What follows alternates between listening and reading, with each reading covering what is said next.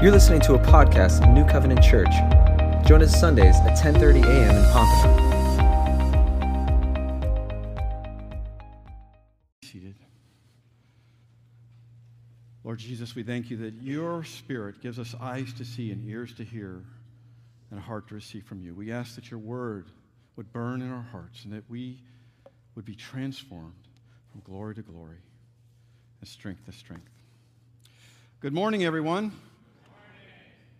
Obviously, I want to say that Pastor Adam is not with us today. He is on a well deserved vacation. He is, uh, the Bible says, give honor to whom honor is due. Adam and Nikki are very faithful in their labor in the field of this church and in the field outside in this community. And he is well deserving of this rest and break. My name is Chip Ruelke. I'm one of the ruling elders here at New Covenant Church. And it is my privilege to open God's Word with you, especially on this Sunday because it is Ascension Sunday. Ascension, the day when Christ actually physically left this earth and went into the heavens, is 40 days after Easter, and that's actually Thursday. But this is a Sunday that we actually recognize that Jesus Christ is not physically here in the body any longer, but he's seated at the right hand of God the Father Almighty, exalted above all power and principalities in heavens and on the earth. And we also know that because he is left and is seated at the right hand of God the Father, that he will come again. This is the promise that he gave to us in John 14, verses 2 through 3. In my Father's house there are many mansions. If it were not so, I would have told you, for I go to prepare a place for you. And if I go and prepare a place for you, if I go and prepare a place for you, I will come again to receive you to myself, that where I am, there you may be also. So, in a way, Christ's absence physically here in our midst is a testimony that he will come again and that we will be received into his presence on that day when he returns at the consummation. That the fullness of the revelation of Jesus Christ was given to the church and was given to those who are elect of the kingdom, but the world itself is still off doing its own thing. And God's grace is extended even to the world, and he is bringing in the harvest, as he continues to do today, of those who are yet to become Christians, those who are the elect in waiting, if you will, but will come. And this is what the church is called to do. And so, in that vein, I want to kind of unpack some things that Adam touched on last week. Now, I had no idea that Adam was going to preach partially out of Hebrews 10, verses 24 and 25 last week. And I actually, after I heard last week's sermon, I went to him and said, You know, I had no idea. You mind if I, what the Lord had laid on my heart was in Hebrews 10, 19 through 25, to kind of more bring it into the context and the situation of the scripture as it was preached. And he said, Yeah, he thought it was a great idea. So I want you to know this is something that Adam is aware of and that Adam actually blessed and gave his blessings to. And so I want to, in the theme of talking about community, which is something that we have talked about, I want to kind of touch bases and say, where, does, where does community come from? I mean, think about it. It seems like a good idea, but where did it come from? I would submit to you that community was not our idea. It's not something that just came out of the church or came out of persecution under the Hebrews and Israel, did not come out of Egypt, did not come out of Abraham. But it came out of God, our Father, in the revelation of His Son, and the sending of the Holy Spirit. All the way back in Genesis 1, the very first chapter of the very first book of the Word of God, in chapter 1, verse 26, then God said, Let us make man in our own image, according to our likeness and let them rule over the fish of the sea, and over the birds of the sky, and over the cattle, and over the earth, and over every creeping thing that creeps on the earth. And God created man in his own image. In the image of God, he created him. Male and female, he created them. Now, many times, at least certainly before the fullness of the revelation found in Jesus Christ, Hear, O Israel, the Lord your God, the Lord your God is one, right? The Shema. And that is something that says that we are unique and that we're monotheistic. But in the revelation of Jesus Christ, we understand that God is not one, although He is one, but He's three. He's community. God is Father, God is Son, and God is the Holy Spirit. Three persons, one essence, one embodiment, perfectly, eternally existing from before the foundation of the world. But in this triune revelation, the community of God created people, male and female, in his image. And I submit to you that that is why every human being who is an image bearer of God, because we are all image bearers of God, must be a part of a community. It's not optional. In fact, it's instinctive that we will all be a community. It doesn't matter really in the world, certainly. The community of the church is the community that God has ordained and that God re- chooses to re- reveal himself. But you will have communities in your work, Boy Scouts, communities in the sports betting arena, com- drinking buddies, whatever the community is. There must be communities. And in nowadays, with this virtual stuff that got going on, it's virtual communities, right? Community is the essence of who we are. And it's not by chance. It's because it's part of the image of God that we bear. It's His idea, His thought. Now, I want to make it clear here that being married doesn't exclude you from the community because being single, you still are an image bearer of God. You still are a part of the communities that God has placed you in. You still are part of the community of the church. Jesus himself wasn't married. He will be one day, but he wasn't married on this earth, in this age.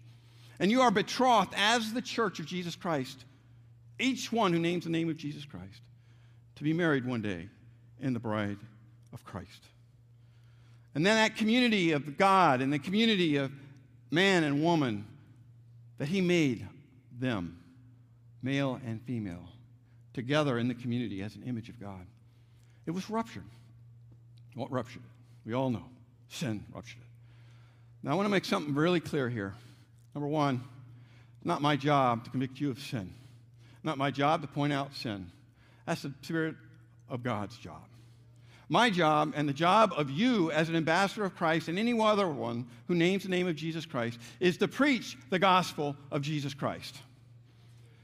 Paul had it right when he talked to the Corinthians, when he spoke and he said, I purpose to know nothing among you except Christ and Him crucified, that your salvation should not rest on anything, neither the wisdom of this world or the persuasiveness of man's speech, but on the foolishness of the gospel of Jesus Christ. So we are called to bear witness of the good news of Jesus Christ. Nevertheless, like Paul, when he spoke to the Corinthians, he didn't ignore sin either. We do well to remember where we came from, that all of us are totally depraved in and of ourselves. There aren't some good and some more good and some just really kind of, and then some that are really bad. No, we were all walking corpses stinking in the sight of God. And God, in His mercy and His grace, reached down, as we heard, as Ryan so wonderfully pointed out, that He loved us before we loved Him. That while we were yet enemies of the cross, Christ died for us. And this is important because Jesus Himself says, that the one who is forgiven much loves much, but he who is forgiven little loves little. And sometimes I think we love God little because we think it wasn't really a big deal to forgive us. Really, if we may think about it. But you want to talk to somebody who's inflamed for God and who knows where he came from, that one knows the depravity from the one they came from. And we lose sight of this. And this illustration was beautifully shown to me, at least when I was looking out my window one day, you can put the first slide up there, and I have a pool in the back, right? These are a couple of mallards, by the way. Uh, I, am impartial. I'm sorry, I am very partial. I like mallards, but Muscovies I don't like. Muscovies are, yeah, but the mallards are beautiful. They're more elegant, they're more dainty, and they get in your pool. And he's swimming around. And I'm looking over that, and you see that little black arrow? What is that black? What is that thing? That's a blow up alligator, right?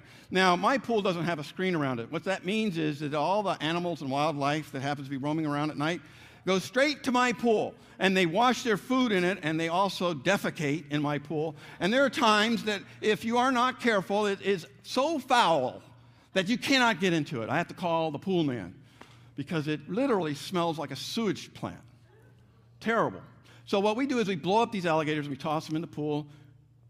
And that's one of the things we do, and they float around, and it does pretty good on the raccoons. I guess it's the movement of the alligator in the night that kind of scares them away a little bit. But the ducks, eh, not so much. Go to the next slide.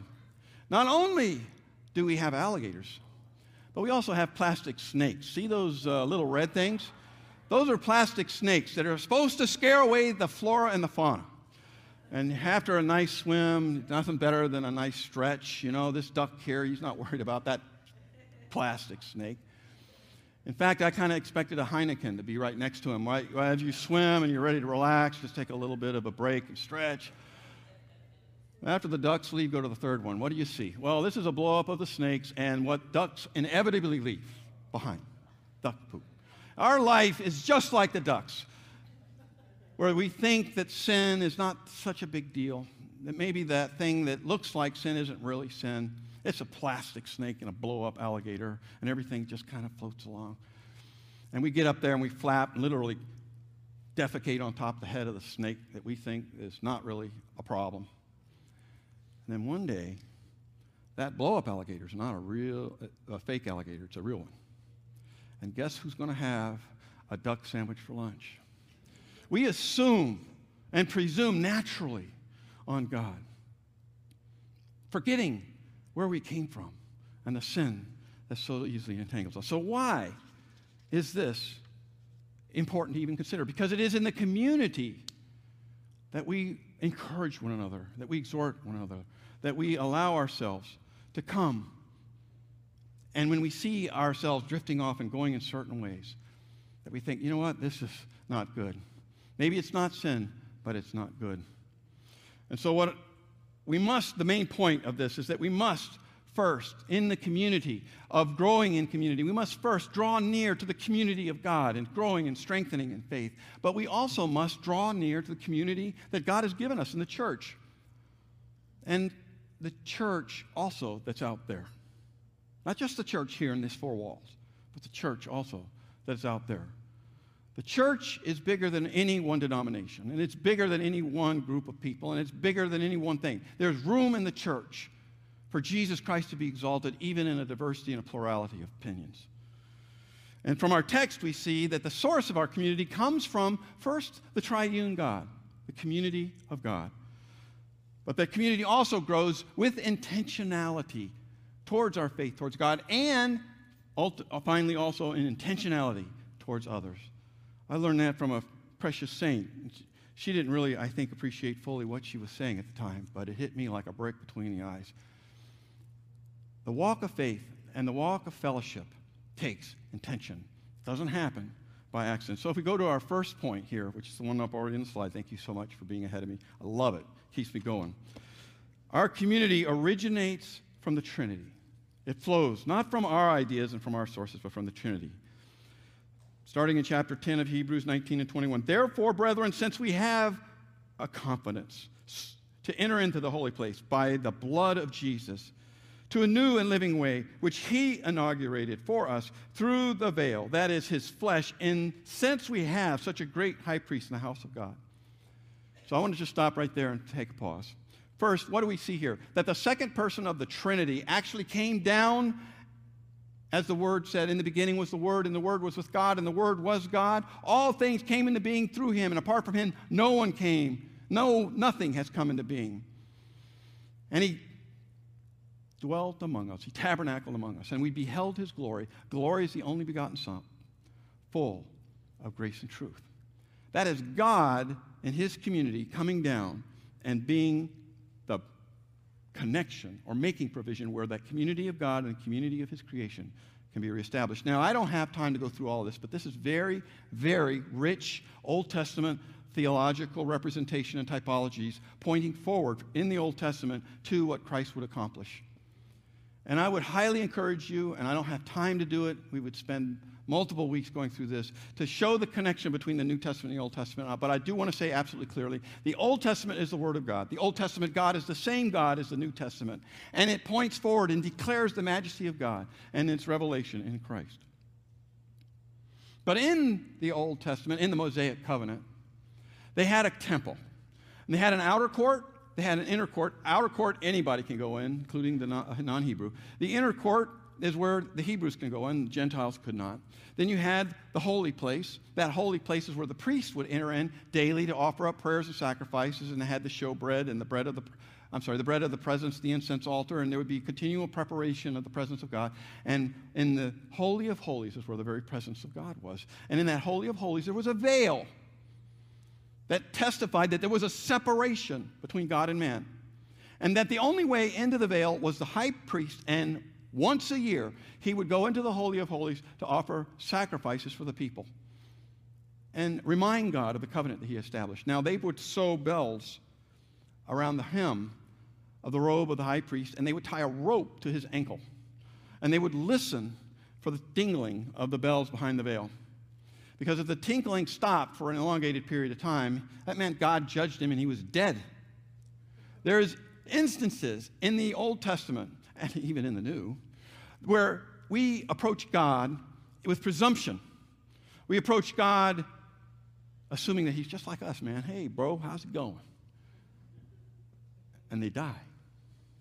So rather than go into the Holy of Holies behind the veil and also die, they just pull this guy out by his feet. They bury him, and there's another high priest in Ascension. Hopefully, he does better. And eventually, someone did come to do better. That was Jesus Christ. Jesus Christ came and offered himself as the spotless Lamb of God. One sacrifice, not perpetually year after year going or season after season. And he came as priests, offering himself. No one took his life, he gave it freely. And if he lays it down, he was able to take it up again. For this command he had received from his Father. The Father had spoken to the Son and said, Do this, for I have given you authority over heaven and earth. And if you lay your life down, you will take it up again. And so the veil was rent in two. And no longer is there any separation, but all people from every place, in all times, not just on a particular appointed season or whatever, Christ is available. And we're so used to this, literally thousands of years after the Old Testament, that sometimes we presume ourselves that the God's presence will always be there that God's blessings will always be there. We forget where we came from. We forget the depravity of sin and that sin must be judged.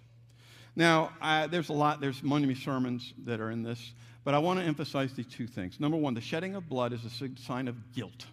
We are guilty. It is a sign of judgment, and Christ took our judgment, but it is also a sign of forgiveness. For it is, in, according to Leviticus 17, it is the life and the blood that makes provision for the death and the sin. And the life of Jesus Christ made provision for the death of our sin. And in that provision is our guilt. That we come before God asking for forgiveness. And forgiveness is a sign that we are guilty. We can't be forgiven unless we admit we're guilt. But it's also a sign, and it's not directly stated here, but it's a sign of repentance as well. Forgiveness and repentance are a pair. They should not and cannot be separated. Why? Because when you go to build a house, you have master plan, you bring in the house um, raw material, but only if you are going to build a house. God would not have made a provision for the forgiveness of sin unless He would not have also given you the gift of repentance. Repentance is a gift. We can't just presume upon it. We can't even come to Him unless the Lord grants to us that grace. And both repentance and both forgiveness cause pain. If there's not pain and forgiveness, it, wasn't must, it must not be a big offense. You want to talk about what pain is about and forgiveness? Talk to the person who's been betrayed in sexual infidelity. Talk about someone who's been lied to or defrauded. The greater the magnitude of the offense, the greater the pain. So to stand and be forgiven and to forgive is a sign that you are also in pain. But repentance is also a sign of pain. Remember when Paul said that I am an apostle unto the Gentiles, not even worthy to be called an apostle. Why? Because he persecuted the church. That's the nice way of saying he killed people. And it stuck with Paul, wretched man that I am, all his life. But it served not as a point of condemnation, but as a point of motivation. That pain of regret in repentance is also pain. But both of those kinds of pains are good pain. It's the pain of childbirth, if you will, of sanctification, of the working of the Holy Spirit that removes from us, where God puts his finger on those things and, and gives us eyes to see and a heart to receive and know that this was not pleasing to him. and it hurts. Don't run from that hurt, embrace it. The opportunity to grow, most often, in my life experience, is that we change only when the pain of being the same is greater than the pain of changing. And pain is always, a, ch- a change is always a painful process. But when we recognize that this is worse, then we will change. That's the way we are. That's when we cry out to God in our desperation and in our transparency before the Lord. So, this blood that Christ shed is a sign and an indication of both our guilt, but also that God's provision for his, our repentance and forgiveness. But it is not pain free. It wasn't for Christ, and it isn't for us. That we lay down our lives. And sometimes we think, wow, it's great to lay down our lives. It is great. But when Jesus said that whosoever doesn't take up his cross and follow after me is not worthy of me, that he who tries to save his life in this age will lose it, but he who loses his life for my sake in the gospel shall gain it unto eternity. What Jesus is recognizing is that it's costly today for us in pain to be transformed through the sanctifying process of the Holy Spirit. Christian living, living is a mess, and it is expected to be. But God's grace and His blood is greater than our ability to screw it up. He is sovereign over our lives. The next part and I'm, I'm very, this is, this is good. Main, our community grows with intention towards God. It just doesn't happen. If we read it in Hebrews 10 22 through 23, let us draw near with a sincere heart and full assurance of what? Of faith. Having our hearts sprinkled clean with a pure conscience, that is the cleansing blood of Christ cleansing our consciousness, and our bodies washed with pure water, that is water baptism and an act of obedience to Him. Let us hold fast the confession of our hope, faith, hope, without wavering, for He who promised is faithful. This is the first two of three let us phrases in our text today. Both of them focus on our attention towards God. The third one is let us not forsake the assembling of ourselves together, and we will see that later. But of the three, two emphasize that we must be plugged in to the community of God, and from that community, from that forgiven conscience, from that understanding of where we came from, that we are engaging into the community of the church. And let us phrases emphasize two things that are related specifically to us.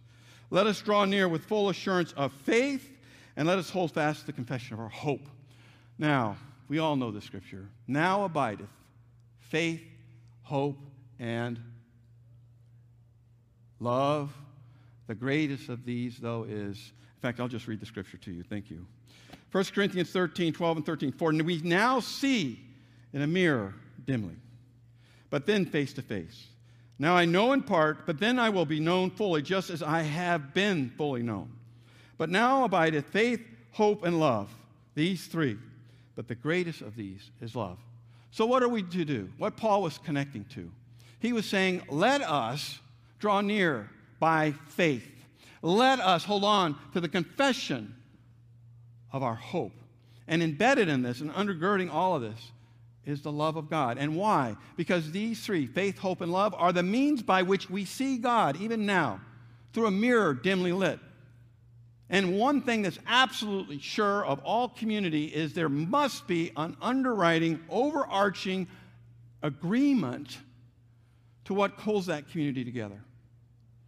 That community that holds together when the church is, is the Lord Jesus Christ. So we see that we draw near by faith, and that is in growing in studying of God's Word, in worship and prayer, those three actually, in my personal life experience, word, worship, and prayer. That's how we grow in seeing His self, the Lord Jesus Christ, in our personal time. You cannot know the Word of God that came and was spoken to us over thousands of years in the overarching history of God revealing Himself from the fall to the current place where we are today without reading God's Word. God chose to speak to us and make His Word manifest in the embodiment of Jesus Christ. And when we fail to read God's Word, we are dishonoring what God honors. We must be students of God's words. But it's not just this dry reading. It is the Spirit that makes it alive to us. And there are times when you will be reading the Word of God, and the explosion of the Spirit in your heart will lead you to spontaneous worship. That in songs and hymns and spiritual songs, that every day of every moment we are supposed to, and we do, many of us. Sometimes it gets a little drier than other times, but we are called to be people of worship. And worship and prayer are actually, you know, worship is just prayer in a different form. Prayer, you can pray while you're driving, just don't close your eyes. You can pray before the meals, after the meals. You can pray while you're sitting there at your boss and he's being very unfair to you. And it's not a prayer of God, may he just die. That's not the kind of prayer that God uh, uh, uh honors. It is God, thank you that you are forming your character in us. What do you think Jesus was doing when he was standing before the accusers, before the Sanhedrin, and he didn't answer them a word? He just standing there like some stoic, just taking it. He was committing himself into the hands of his Father in prayer, songs, and hymns, and spiritual songs. And this is what must lead us and what the goal of our faith is to lead us into the deeper things of God, into the love of the height and the breadth and the depth of the love of God. That is the reason why he died. Not so that we can just go off on our own, but so that we might plug in to the community of God and manifest that image and that reflection of the community of God that's in heaven here on earth in the community of the church. Jesus said it this way when he starts talking about loving him and abiding in him in the word, worship, and prayer. Then in John 15, 14, he says, Abide in me and I in you. As the branch cannot bear fruit of itself unless it abides in the vine, so neither can you unless you abide in me. I am the vine, you are the branches. He who abides in me and I in you will bear much fruit. For apart from me, you can do nada. Nothing. We must abide in him because it is from our abiding in the vine that we receive the sap of the Holy Spirit in the reflection and the glory and the majesty of our God. And we are able to hold fast to the confession of our hope. So, what is that confession?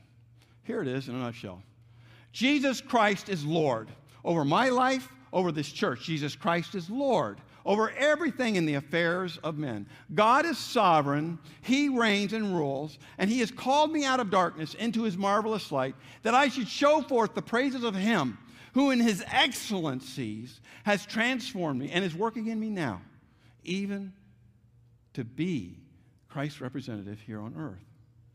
Jesus Christ is Lord of fill in the blank. He's Lord of the Republicans. He's Lord of the Democrats. He's Lord of whatever is going on out there. He's Lord of the stresses in the church. He's Lord of my life. He's Lord of my family. And He's Lord of my children. Amen, Lord.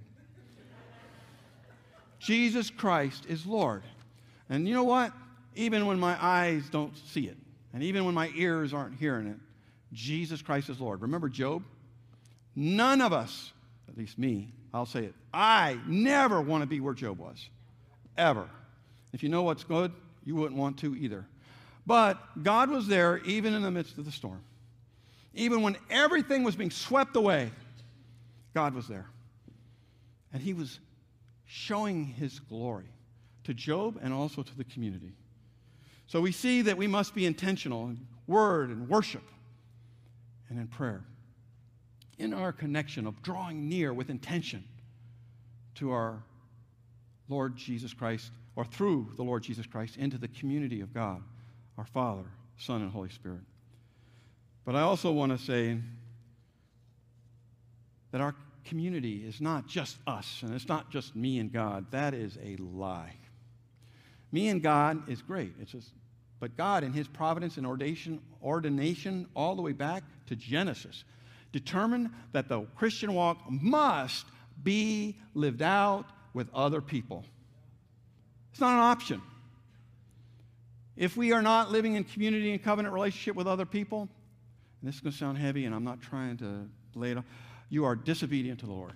I can't say it any other way. I don't have to say it, you know, just this scripture, but we all go back to Genesis. And every scripture that talks about, it talks about community Old Testament prophets talks about the community, which community we should be a part of, and the godly community that He's called us to be. That we are being called to be a peculiar people, a holy nation. Again, that shows forth the praises of our God. And Adam did an excellent job speaking to the community and encouraging one another.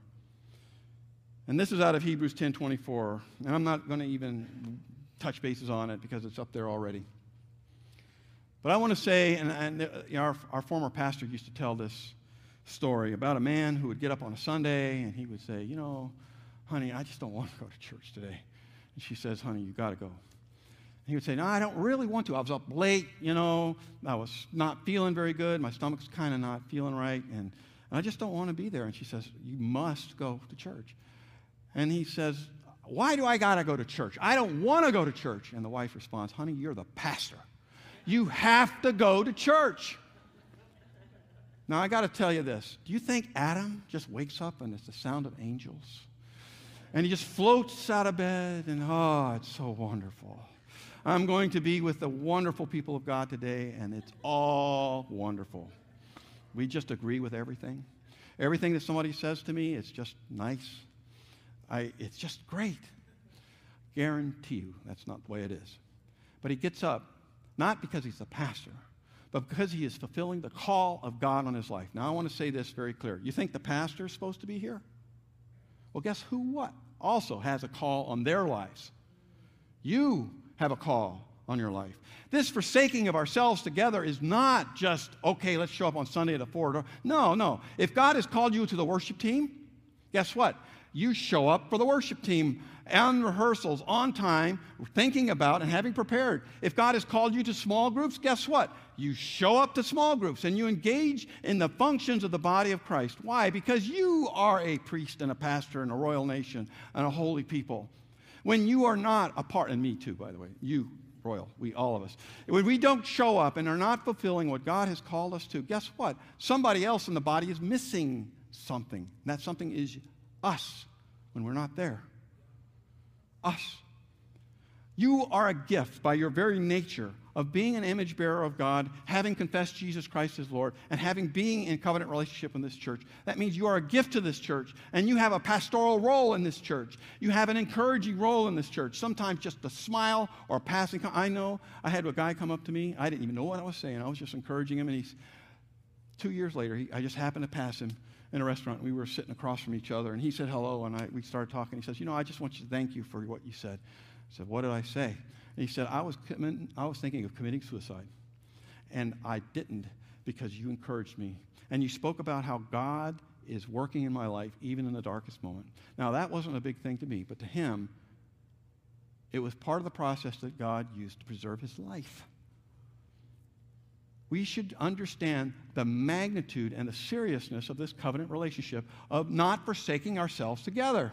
And you can guarantee that if it's that important to God, there will always be something that will try to hinder you from coming.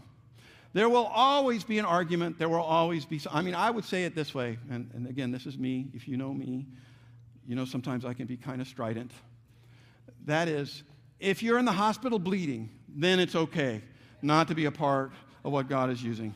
But if you are up and able to walk and move around and read, not blind, deaf, and dumb, get your in here and be a part of what God is moving in the kingdom of heaven. Literally, we presume so much on God. This is a minimum. And what you'll find is that as you give ourselves to the Lord, that loneliness and depression will flee. For freely we have received, and freely as we give, guess what? God gives more. And that old backwater bushfire that we think is so important goes away. God speaks a word, and it's gone. Because we chose with intention to engage in other people's lives. Come on up, uh, prayer team, um, not prayer team, um, worship team. And it's already been touched. Uh, I like the way, you know, God is so good. He confirms what he has and is going to speak to us. I had no idea. Uh, uh, he's, um, in, in Luke, it speaks of Luke chapter 11, I think it is. Don't quote me on that. But Luke 11 Ask and you shall receive. Seek and you shall find. Knock and the door shall be opened to you. For whoever asks shall receive. Whoever seeks shall find. Whoever knocks, guess what happens? The door will be opened unto you. We do not receive sometimes because we simply don't ask. And yes, there's the motive parts of it, and Adam has spoken about it as well. But the reality is, when we are walking out and we are feeling inclined and tempted to say, oh, you know what, I, I just don't, um, no one said hello to me. Well, then ask God, point out somebody for me to say hello to. How should I encourage? Let me put in my clutch and drive with intention towards engaging other people. Don't wait for other people to come. Adam has taught about this. But this is something that we must understand that when we talk about asking, seeking, and knocking, that this is something that obviously is part of our relationship with God. It's part of ourselves studying the Word of God to show ourselves approved, a workman that needeth not be ashamed, but it also is a part, bluntly saying, holy cow, bluntly saying that we are to be intentional with one another. That if we feel an emptiness, a void, a loneliness, then why don't we fill it and allow the Holy Spirit to work through us in the ministry to others? So we see that on this Ascension Sunday, that our fellowship and our community is engaged and authored by first God, and that we must be intentional in our engagement with our relationship with the Lord. We must be intentional in our engagement and our relationship with others. And that faith without works is dead. That we must know the Lord we serve in the scripture and in worship and in prayer. And then in that knowing, allowing the Holy Spirit to move through us. Now, I want to say here, as our final illustration, that community in the church is really practical. We're going to do something different today. We're going to have the prayer team in the back. And if you do not know the Lord today, and you felt the Holy Spirit convicting you, that's a good thing. That's a sign that God has not abandoned you, that He doesn't want to leave you as you are, but He wants to engage where you are. And so, where you are and you feel the convictions of the Holy Spirit upon you, ask the Lord to forgive you of your sins. Ask the Lord to cleanse your conscience, as we spoke about. Ask the Lord to begin to go with you on this journey of faith. But because the walk of faith is never intended to be alone, if you are that person that has given yourself to the Lord, go to the back during this song. We're going to actually have the prayer time and the prayer team during the last song. And go and share what you have done. And allow them to pray for you and encourage you and allow them to stand with you in faith. But even if you're a Christian, even if we walk in our own faith walk, we still go through the valley of the shadow of death sometimes. We still go through those times where we are seemingly alone and lonely. If you have a need, and we all have needs. Really, it's not a matter if you have a need. You do have a need. If you feel the prompting of the Holy Spirit to ha- ask someone to pray with you, to stand with you in faith, then I would ask you also to get up during this last song and go back into the prayer team and allow them to pray with you. This is what community looks like. Not on the final amen and okay, I'm out of here and the spirit of roast beef and my lunch is waiting for me, but that we actually engage with one another where we're at in the point and time where we're at today.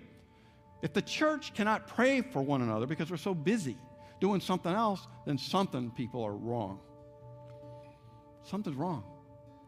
This is an opportunity for us to worship the Lord, but also to engage in the community in prayer. Both if this is the first time that you've confessed Jesus as Lord or rededicated your life, but also for those that would stand with you and pray for the needs of one another. So I would ask that you allow the Spirit to have his way, and that God would be glorified in our lives because we yielded, we with intention yielded ourselves to his will for our life in every way. Amen.